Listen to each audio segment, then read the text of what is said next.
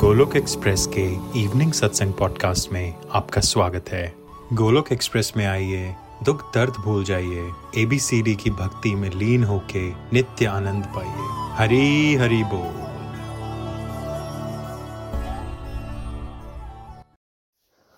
ओम नमो भगवते वासुदेवाय, ओम नमो भगवते वासुदेवाय, ओम नमो भगवते वासुदेवाय। श्रीमद् भागवत गीता की जय।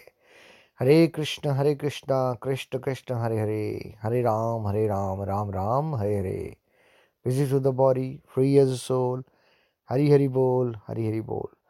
Transform the world by transforming yourself. जय श्री कृष्ण। न शस्त्र पर, न शास्त्र पर, न धन पर और न ही किसी युक्ति पर मेरा जीवन तो आश्रित है प्रभु, केवल केवल आपकी कृपा शक्ति पर। गोलोक एक्सप्रेस में आइए, दुख दर्द भूल जाइए, ए बी सी डी की भक्ति में लीन होके नित्य आनंद पाइए। हरी बोल, हरी हरी बोल एवरीवन। जैसा आप जानते हैं कि पिछले दो सत्संग ने स्पेसिफिकली हरि नाम पे किए थे, हरि नाम की इम्पोर्टेंस पे माला भी हमने इकट्ठे की। तो अब हम ये प्रार्थना करते हैं प्रभु से और आप सबसे विनती करते हैं कि जो आपने सीखा है उसको जरूर अपने जीवन में उतारें, है ना। चाहे एक माला ही करें, दो माला ही करें, कहीं ना कहीं से शुरुआत जरूर करें। हरिनाम में सिर्फ पावर होती है। जब आप हरिनाम में एक दो माला से भी शुरुआत करोगे, बाद में भगवान का नाम पहले आपको धक्का लगाना पड़ेगा, मुश्किल लगेगा, लेकिन बाद का बाद में क्या होता है कि भगवान का नाम आपको धक्का लगाएगा और धीरे धीरे अपने आप भगवत कृपा से बढ़ता जाएगा। पिछले कल हमने ये भी समझा था कि बड़े डिवोटीज को या उनके फैमिली या फ्रेंड्स को कमेंट मार देते हैं, भाई मन तो लगता नहीं तो फिर फायदा क्या है, है ना। आपका मन लगे या ना लगे, आपको हरिनाम करते रहना है। और विद टाइम विद टाइम किसी का भी मन नहीं लगता है शुरुआत में, क्योंकि हमारा मन जो है वो दुनियादारी में खोया हुआ है। उसको भगवान में, जो दुनियादारी में खोया है, वहां से निकल के भगवान में खोना है। वो एक यात्रा है जो कि श्रद्धा से शुरू होती है सत्संग तक, सत्संग से ऐसे चलते चलते भजन क्रिया होती है, है ना। ऐसे कल स्टेजेस पे डिस्कशन की थी, फिर प्रेम आता है, है ना, हाईएस्ट स्टेज पे।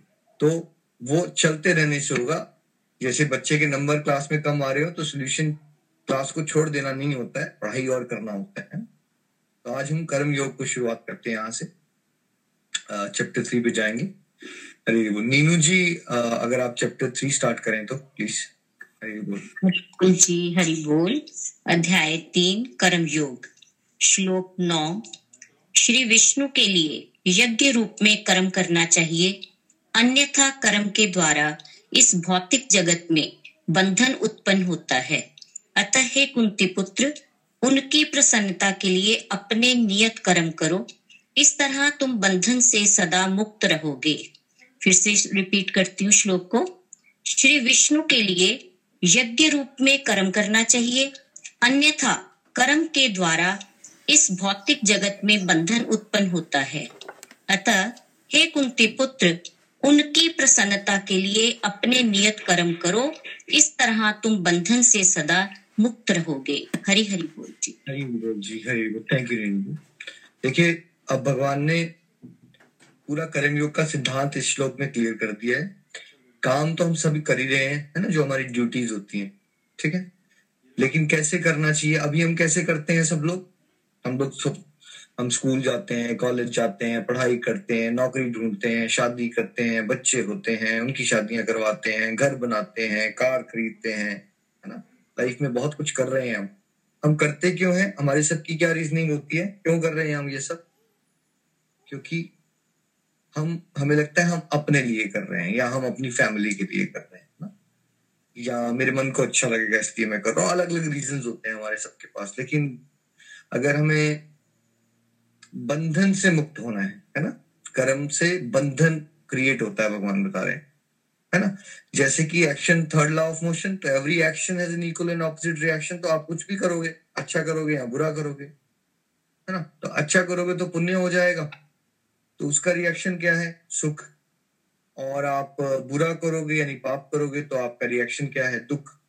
और सुख और दुख को, दोनों को भोगने के लिए कहाँ आना पड़ेगा, दुख और सुख को भोगने के लिए फिर से हमें कोई शरीर धारण करना पड़ेगा, तो वो बंधन हो गया, है ना। तो जब तक हमें शास्त्रों की अंडरस्टैंडिंग नहीं होती तो हमें इन बातों की समझ नहीं होती, क्योंकि हम एक, जैसे चिड़िया जो है वो पक्षी पक्षी जो है या चिड़िया जो है वो पिंजरे में कैद है, वैसे हम, बंधन क्या है हमारे लिए, ये शरीर ही हमारा पिंजरा है भाई, हम शरीर में कैद है, जिसको हमने स्वयं, हमने पिंजरे को ही, अपने आप को स्वयं वैसा पिंजरा मान लिया है, लेकिन हम पिंजरा नहीं है, हम शरीर नहीं है, हम शरीर के अंदर वो शक्ति है जिसको आत्मा कहते हैं, जो भगवान का अंश है, है ना।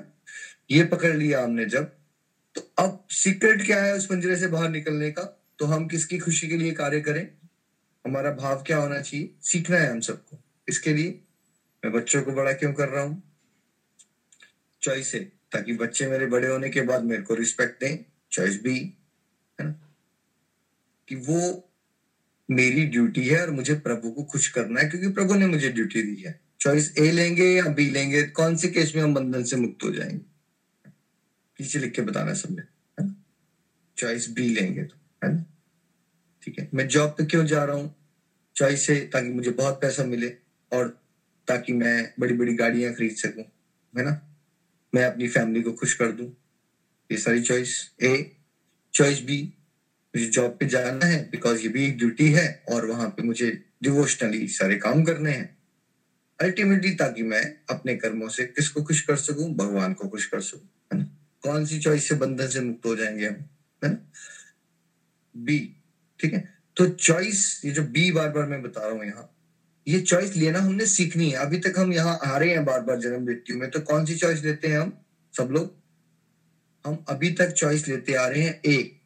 हम बार बार ये चॉइस लेते हैं कि हम अपने मन को खुश कर लें, फैमिली को खुश कर दें, समाज को खुश कर दें, है ना, और वो कभी होते नहीं खुश, ठीक है। उसकी डिजाइनिंग ही ऐसी हो रखी, जैसे आप आग में घी डालो, घी डालोगे तो वो तो बुझेगी नहीं, वो तो बढ़ेगी, ठीक है।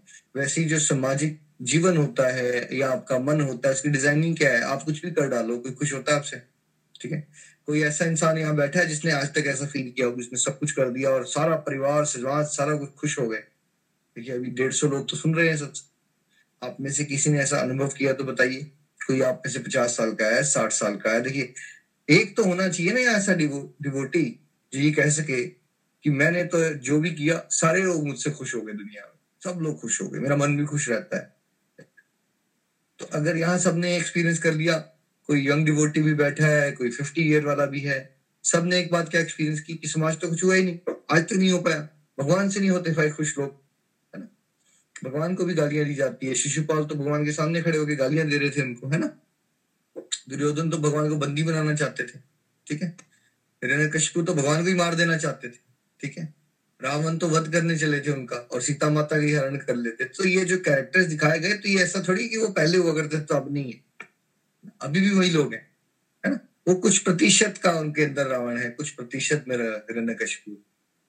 तो अभी तक हम गलती करते आ रहे हैं कि हम जितना जितना ये सोचते हैं कि मैं कर्म ऐसे करूंगा ताकि मुझे प्रसन्नता मिले, ठीक है, मैं ये करूंगा ताकि मुझे वो मिल जाए, ताकि मैं खुश हो जाऊं, मैं ये करूंगा ताकि मुझे प्रमोशन मिल जाए, ताकि मेरे को सैलरी ज्यादा मिले, ताकि मैं फिर अपने पसंद की कार ले लूं, ताकि मैं खुश हो जाऊं, ठीक है। ऐसे सोचते हैं हम।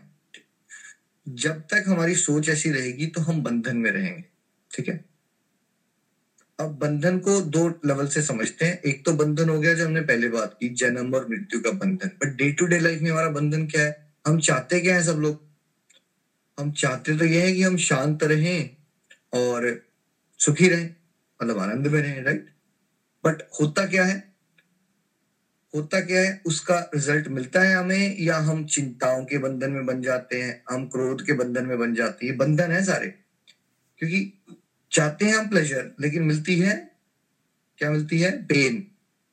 आप में से कोई पेन चाहता है, कोई भी, कोई ऐसे डिवोटी जो कहता है मुझे पेन चाहिए, पेन तो नहीं चाहिए आप, है ना, दर्द नहीं चाहिए, दुख नहीं चाहिए, कष्ट नहीं चाहिए। लेकिन बंधन क्या है हमारा, हमारा मन बंधा हुआ है। वो अगर किसी ने कोई कमेंट मार दिया तो बंधन क्या हुआ, वो आपको कमेंट जो है वो आपके अंदर घुसी जा घुस गया, राइट, वो घूमता जा रहा। तो क्या है, अब आपको आपके फ्रेंड ने बोल भी दिया, यार बस मोमेंट में जिया करो, बस मोमेंट टू मोमेंट तुम्हें खुश रहना चाहिए, ज्ञान दे दिया आपको, ठीक है। क्या ये पता होता है सबको कि वैसे प्रेजेंट में जीना चाहिए, क्या लगता है आपको, पता होता है या नहीं होता ज्यादातर लोगों को, ये तो पता हो, सुना होती है कम से कम बात। हाँ यार, करना क्या चाहिए हम सबको, प्रेजेंट में जीना चाहिए, बट क्या वो हमारा जो मन है जब वो बंधा होता है नेगेटिव इमोशंस के साथ, तो आपको पता तो है ये बात, ठीक है, बट आप वो कर पा रहे हो, आप चाहते हो कि आप प्रेजेंट में रह लो, ठीक है, लेकिन मन अगर द्वेष में है, चिंता में है, फ्यूचर को लेके है ना, कुछ हो ना जाए भय है, ठीक है, उसने मुझे ऐसा क्यों कह दिया, ये है आपके मन में, तो वो बंधन है ना, ठीक है, तो वो भी बंधन है। डे टू डे लाइफ में बंधन ये हो गए, और फिर जब ऐसे ही हम चलते रहे तो शरीर छोड़ने का समय आया, तो फिर बंधन क्या हो गया कि हम दोबारा से शरीर रूपी पिंजरे में कैद कर दिए गए, डिपेंडिंग। ज्यादा अच्छे कर्म किए हैं तो अच्छा शरीर मिल गया, अच्छे परिवार मिल गए, बहुत ज्यादा अच्छा कर दिया तो देवता बन जाएंगे, है ना, बहुत बुरे हाल किए हैं, बुरे कर्म किए हैं बहुत, तो यहाँ मनुष्य योनि में बहुत नीचे वाला जन्म मिलेगा, और बहुत ही बुरे हाल कर दिए हमने तो मनुष्य योनि छीन भी सकती है हमारी, है ना, लेकिन है बंधन में हम।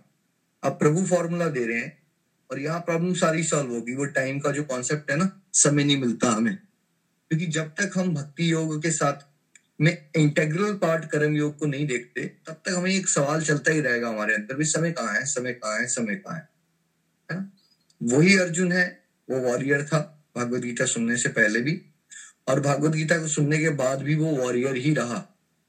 क्या उसका जो वहां पे रोल था वो बदला? क्या बाहर से उसको रोल बदला? जो उसने धनुष्मान पकड़ा था, उसने तीर चलाने थे, क्या तीर कमान चलाने थे उसने पहले भी और बाद में वही चला रहा था, ठीक है। कबीर जी पहले भी जुलाहे थे, और जब वो सेल्फ रियलाइज सोल बन जाते हैं तो बाद में क्या बन गए वो? वो कुछ और फिल्म स्टार बन गए या जुलाहे रहे? क्या बने वो? वो रहे जुलाहे, है ना। परिवर्तन अंदर से आ रहे हैं। पहले अर्जुन अपने आप को शरीर मान बैठा था और मोह में आ गया था रिश्तेदारों के, और भ्रमित हो गया था, डिप्रेशन में चला गया था। जब उसने भगवद गीता सुन ली तो उसने आपको अपने आप को आत्मा माना, प्रभु का दास समझा, और प्रभु की खुशी के लिए वो युद्ध, पहले लाभ हानि क्या होगा ये सोच रहा था, है ना, कौन मुझसे खुश होगा, कौन मुझसे नाराज होगा, ऐसी सुख दुख का चक्कर में फंसा पड़ा था। अब उसने ड्यूटी समझ के डिवोशनली प्रभु की खुशी के लिए वो कार्य किया, है ना। तो हमने हर एक ड्यूटी को भगवान के प्लेजर में रहते हुए करने की आदत डालनी है ना। अब आपको लगे भाई भगवान के प्लेजर में कैसे करें, है ना, तो जब आप रेगुलरली स्क्रिप्चर्स पढ़ते हो भागवत गीता जैसे, है ना, आपकी कॉन्शियसनेस में बदलाव आते हैं, परमात्मा आपके अंदर, आपको खुद समझ आना शुरू हो जाएगा कौन से कार्य किस तरह से करूं मेरे प्रभु मुझसे खुश हो जाए, और कौन से कार्य ऐसे हैं जो प्रभु को अच्छे नहीं लगते, ठीक है। तो एकदम तो कोई जो आज दिन पहले सत्संग में पहुंचा होगा उसको तो समझ नहीं आएगी ये एकदम झटके से, ठीक है, लेकिन जो दो तीन साल से डिवोटी चल रहे हैं मुझे लिख के बताना, क्या धीरे धीरे आपको समझ आता है जब आप कोई एक्शन लेते हो? कई बार कर भी नहीं पाते आप भगवान के प्लेजर के लिए, बट क्या आपको दिख जाता है कि भगवान के प्लेजर के लिए मुझे ऐसे करना चाहिए था बट गड़बड़ कर दिया मैंने, ठीक है, हाँ। क्या मुझे दिख जाता है ये चीज? दो तीन साल साल से चल रहे हैं जो, ठीक, तो आपको धीरे धीरे पहचानना है कि क्या ये कर्म इस भाव से करूं, ए भाव से करूं तब प्रभु को प्लेजर मिलेगा, या बी भाव से करूं तो प्रभु को प्लेजर मिलेगा।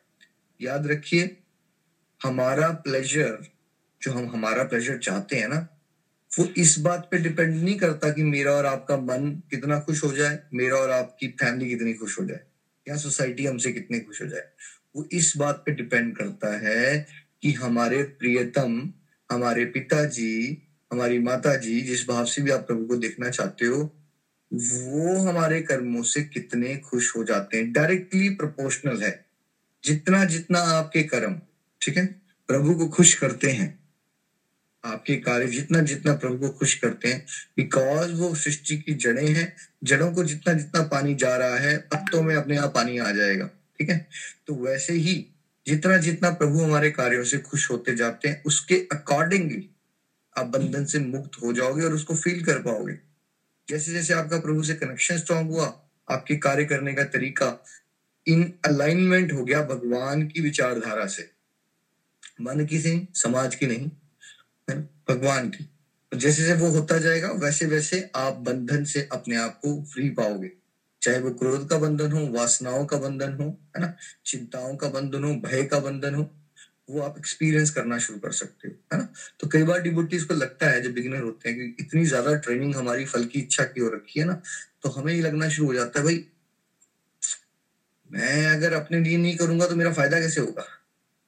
बट पॉइंट ये है कि आप जितना ज्यादा ये सोचते हो कि आपका फायदा हो जाए, आपका फायदा होने की जगह होता क्या है, ट्रू सेंस में हमारा फायदा होने की जगह उतना उतना नुकसान हो जाता है, ठीक है। जितना हम अपने फायदे और नुकसान के बारे में सोचना बंद कर दें और भगवान के प्लेजर के लिए सोचना शुरू कर दें, उतना उतना ट्रू सेंस में हमारा फायदा हो रहा है, ठीक है। थोड़ा समझिए इस बात को, जितना आप सोचोगे कि मैं आपका फायदा हो जाए डायरेक्टली, ठीक है, यानी आप स्वार्थ में आ गए, ठीक है, और उसके अकॉर्डिंगली आप काम करोगे, तो उतना उतना आपका नुकसान हो रहा है, ठीक है, चाहे वो इमोशनल लेवल पे हो या स्पिरिचुअल लेवल पे हो, ठीक है। और जितना आप ये कम सोचना शुरू करते हो और आप सोच उतना आपका सोच यहाँ शिफ्ट होना शुरू होती है कि मैंने प्रभु को खुश करना है, क्या ये मेरा कार्य मेरे प्रभु को खुश करेगा क्या नहीं करेगा, है ना। जितना आपकी समझ है उसके हिसाब से एक्शन लेना शुरू कर दो, है ना। तो इस तरह से ये कर्म योग का क्या होता है, बेसिक सिद्धांत बन जाता है। और वो day to day life, because हम गृहस्थ आश्रम में रह रहे हैं, जॉब्स पे जा रहे हैं, तो ये बड़ा इंपॉर्टेंट होता है कि हम अपना कार्य करने को प्रभु की सेटिस्फेक्शन के रूप में देखें कि यज्ञ चल रहा है, हर समय यज्ञ हो रहा है। अगर मैं प्रभु की प्रसन्नता के लिए कुछ भी कार्य करता हूं तो वो यज्ञ है, वो दिव्य है।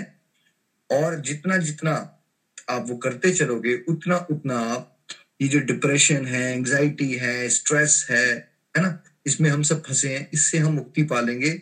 चाहे आपकी बाहरी परिस्थितियां मुश्किल हों या आपकी बाहरी परिस्थितियां आसान हो, इससे कोई लेना देना नहीं है, है ना। आप में से बहुत सारे डिवोटीज को लगता है ना आपकी लाइफ में बड़ी प्रॉब्लम्स हैं।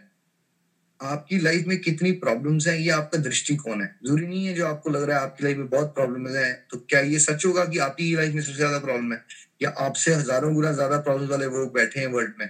क्या है सच? जब हम माया में फंसे होते हैं तो हर किसी को यही लगता है मेरी लाइफ में प्रॉब्लम्स हैं, ठीक है। हाँ जी। जितना जितना आप प्रभु से जुड़ते हो, आपको ये वाली फीलिंग छोड़ देनी कि मेरी प्रॉब्लम है इसलिए मैं कैसे शांत हो पाऊंगा, मैं खुश हो पाऊंगा, ये बाहरी बातें होती हैं, प्रॉब्लम्स होना या ना होना, ठीक है। ये जो आप अंदर अशांत फील करते हो ये बाहरी प्रॉब्लम है, ये अंदरूनी इशू है, ये समझना है आपको पहले। ये जो अंदर से हम अशांत फील करते हैं, हमें डर लगता है या चिंता है, इच्छा है, ये एक बाहरी प्रॉब्लम है या अंदरूनी प्रॉब्लम है? ये अंदरूनी प्रॉब्लम है, ये बाहरी प्रॉब्लम नहीं है। आपको लग रहा है आपके हस्बैंड की जॉब नहीं है या उसके बेटे की स्कूल में एडमिशन नहीं हो रही, तो ये आपको शांत करने का कारण है। तो फिर आप पहले पांच साल पहले क्यों शांत थे? तब तो आपकी शादी नहीं हुई थी, तब बताइए। आपको लग रहा है आप शांत इसलिए हो क्योंकि आपके हस्बैंड की जॉब नहीं है, तो पहले तो हस्बैंड ही नहीं थे आपके, शादी नहीं की थी आपने, तब शांत थे या तब शांत थे आप? तब भी तो शांत थे ना, तब कोई कारण ना आपने सोचा था, मन ने आपके बताया। तो अगर आप ये सोचोगे कि आज मेरी ये वाली प्रॉब्लम सॉल्व हो जाती है फिर मैं खुश हो जाऊंगा, उसको माया कहते हैं, वो कभी नहीं होगा। आप एक प्रॉब्लम सॉल्व करके आगे बढ़ोगे, कर भी लोगे, तो दस प्रॉब्लम आपकी वेट कर रही है। आंसर यहाँ है कि हमने प्रभु की प्रसन्नता के लिए कार्य करना सीखना है। और ये पूरा भगवद गीता का course over a period of next one year आप करते रहो करते रहो, धीरे धीरे आपको समझ आएगी कैसे प्रभु की प्रसन्नता के लिए कार्य किए जाते हैं। एक उदाहरण देखिए, मैं ऑस्ट्रेलिया में हूँ, रात को साढ़े दस बजे हुए हैं, अब चॉइस है या मैं टीवी देख लूं, ठीक है, न्यूज लगा लूं, या मैं आप सबके साथ वो भगवत ज्ञान बांटूं जो मुझे दिया है भगवान ने। अब बताइए कौन से वाले में भगवान खुश होंगे? क्या लगता है आप? कोई मुश्किल है समझना, है ना? खुश है, ऐसे ही इतना भी मुश्किल नहीं होता। धीरे धीरे आपको बड़े आराम से दिखेगा, अच्छा इस तरह से करूंगा। फॉर एग्जाम्पल, आप स्कूल में टीचर हो, आप फाइनेंशियली भी अच्छे हो, स्कूल में एक बच्चा बहुत गरीब है, है ना, उसके यू नो पेरेंट्स स्ट्रगल कर रहे हैं पढ़ाई करवाने के लिए उसको, तो आप उसके साथ डांट को झगड़ा के उसको स्कूल से निकलवा देते हो। दूसरे केस में आप उसको सपोर्ट कर देते हो, पेरेंट्स को कहते हैं डोंट वरी, हम इसकी फाइनेंस ऑर्गेनाइज करा देंगे, इसको स्पॉन्सर करवा देते हैं, है ना। तो अंदर से आप सोच रहे हो प्रभु निमित मात्र हूं मैं। तो आप ये बताइए वो चॉइस ए में आपसे प्रभु खुश होंगे या चॉइस बी में आपसे खुश होंगे? तो बहुत बड़ी बात है समझना, सोच के देखिए। आप अपने आप को ये सोचो कि आप भगवान है, वो माता पिता की तरह है, तो वो किस, आप एज ए फादर मदर कब पसंद करते हो अपने बेटे या बेटी को? जब वो दूसरे बच्चों की हेल्प करते हैं या उनके साथ झगड़ते हैं। सिंपल है ना। आपका एक बेटा जाता है पॉकेट मनी से ड्रग्स ले लेता है, दूसरा बेटा जाता है उस पॉकेट मनी से है ना कोई बढ़िया काम कर देता है। आपको कौन से केस में खुशी होगी? बहुत मुश्किल तो नहीं है समझना। यहां से शुरुआत कीजिए, धीरे धीरे से आइडेंटिफाई कीजिए कि आपके कर्म किस प्रकार के हैं। चॉइस ए बी, उसमें बताइए ए है वो बी है, है ना। तो अगर यहाँ से शुरुआत हो जाएगी तो आप कर्म योग के बेसिक प्रिंसिपल पे जीना शुरू हो जाओगे। अब हम चलते हैं टेक्स्ट नंबर थर्टीन पे। Manika ji, I would like कि आप रीड रीड आउट करें। हरी हरी बोल। श्लोक नंबर थर्टीन।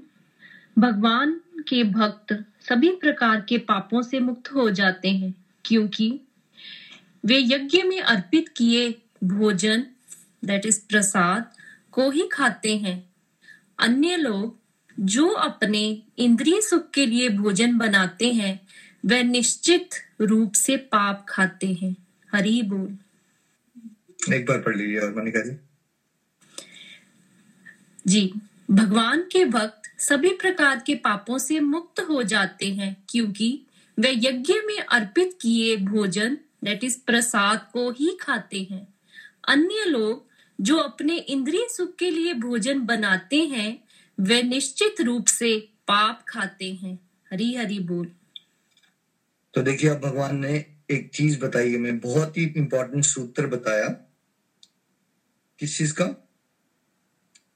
कैसे हम उनको खुश कर सकते हैं। ठीक है, यहाँ पे भगवान ने भोग के कॉन्सेप्ट की इंपॉर्टेंस बताई है, है ना, कि जो डिवोटीज क्या करते हैं, भगवान को भोग लगा के, उनका आशीर्वाद लेके, उनकी प्रेयर्स करके, है ना, खाना खाने को भी यज्ञ बना लेते हैं, है ना। खाना तो हर बंदा खाता है, जीवन जीने के लिए तो कुछ खाना है ना हम सबको, लेकिन मेजोरिटी लोग खाना ऐसे ही खा लेते हैं। भूख लगी है ना, स्वाद के अनुसार खा लिया, इंद्रिय सुख के लिए खाया, है ना, मजा आ रहा है उसके लिए।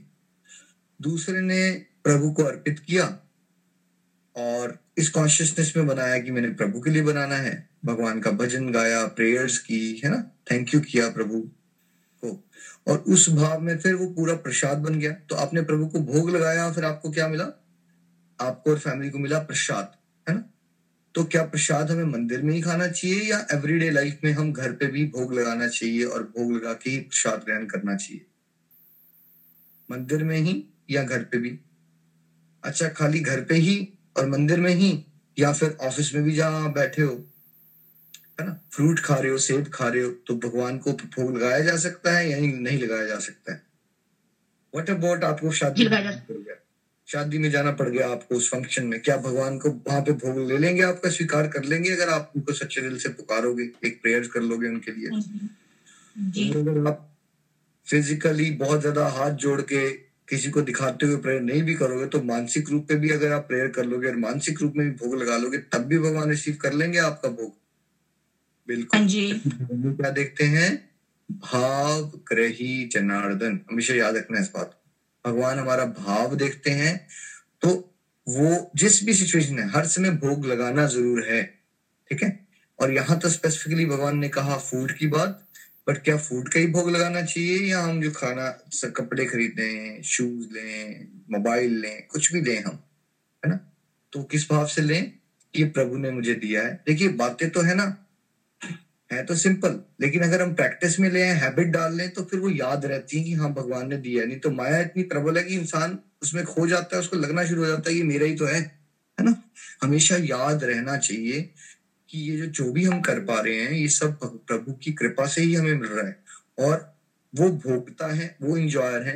अगर हम ऐसा नहीं करते तो हम पापी की कैटेगरी में आते हैं। देखिए, अब तक अपने से किसने ये सोचा था कि आप ऐसे ही खाना खा रहे हो तो आप पाप खा रहे हो?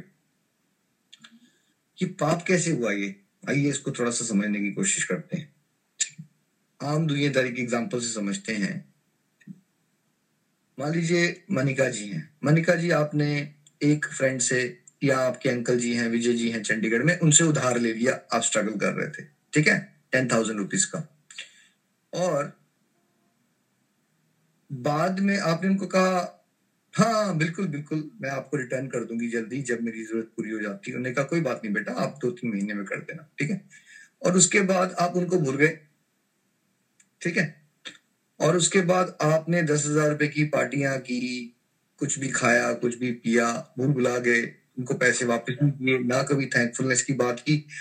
और पता चला कि एक पार्टी में विजय जी के दोस्त थे, वहां पे आप बता रहे थे वो तो बंदे ही बेकार हैं, ये हैं वैसे, उनके बारे में नाम शनाब भी बोल दिया, ठीक है।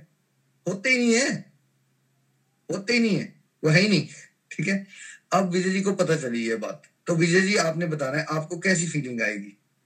ये अच्छा बिहेवियर कैटेगराइज होगा, ये जो मनिका जी ने किया है इस उदाहरण में, या बुरा बिहेवियर, किस बिहेवियर में आएगा ये। सामाजिक दृष्टि से भी अगर हम समझें कि आपसे पैसे ले लिए गए, बाद में ना तो रिस्पेक्ट दी गई और आपके बारे में नाम शराब भी बोल दिया, भुला भी दिया आपको, क्या लगता है आपको?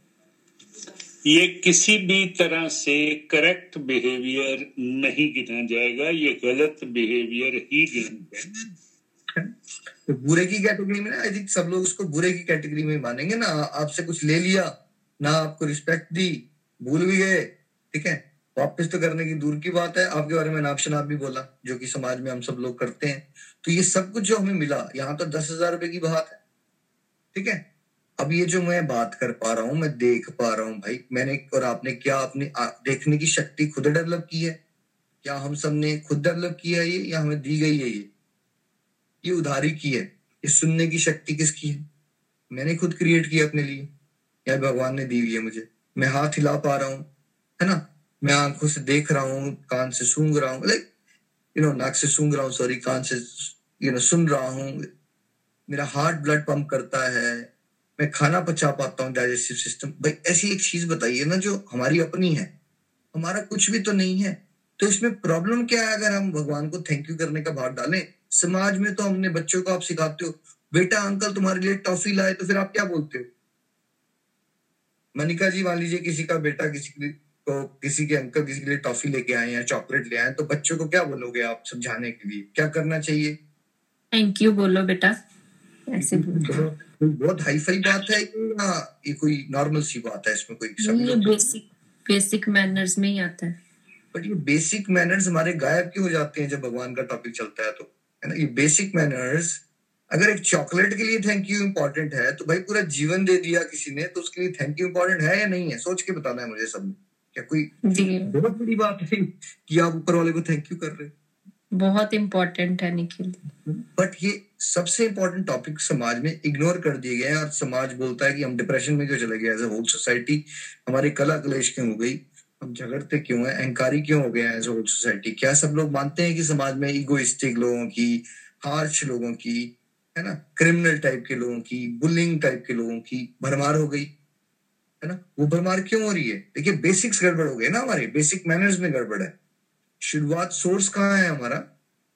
सोर्स हमारे परमपिता परमेश्वर हैं, तो वहां से थैंकफुलनेस का अगर हम भाव नहीं रखेंगे, तो वो प्रैक्टिस नहीं करेंगे हम थैंकफुलनेस की, तो हमारा कर्म क्या होता है फिर? खाना खाने का कर्म भी पाप है।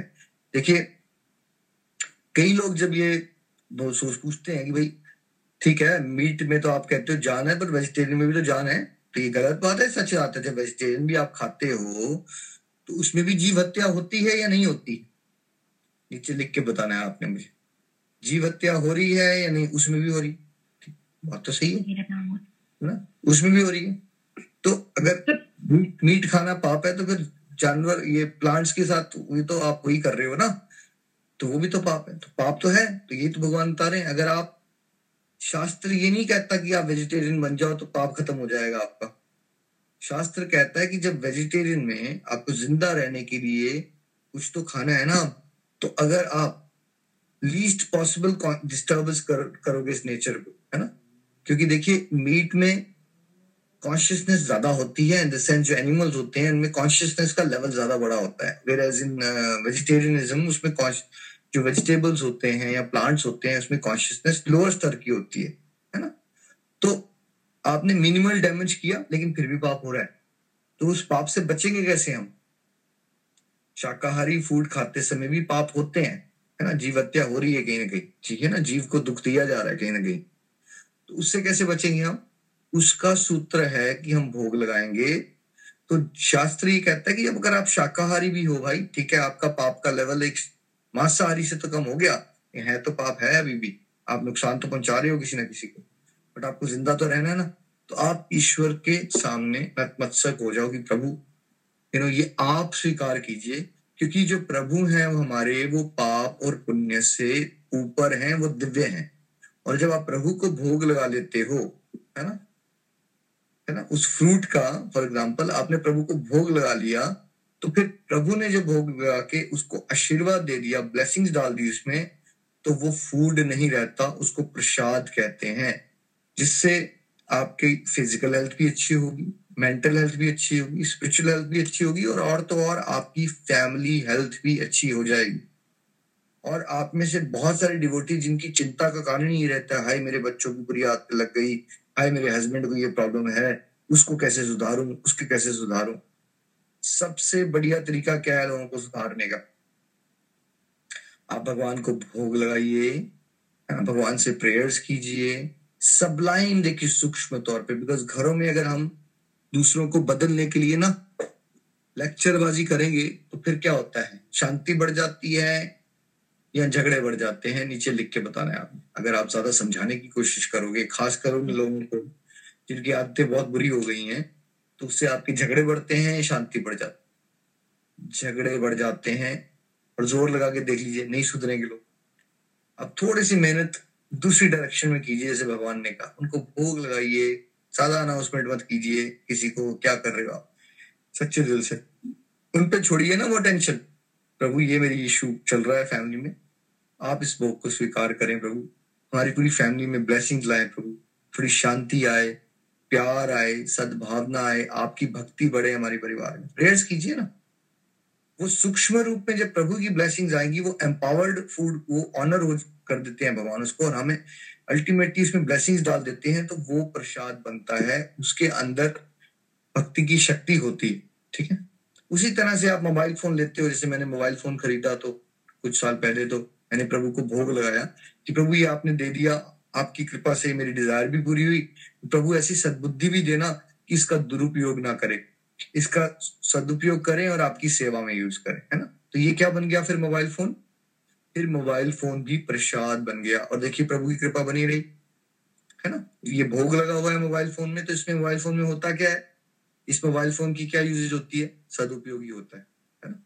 वो वो सद्बुद्धि कौन दे रहा है, वो प्रभु को भोग लगा हुआ है ना मोबाइल फोन, तो प्रसाद रूप में वो सद्बुद्धि है दे रहा है, तब ट्रैक पे हम चल रहे हैं। नहीं तो एक इंसान की अपनी औकात कुछ नहीं होती, है ना।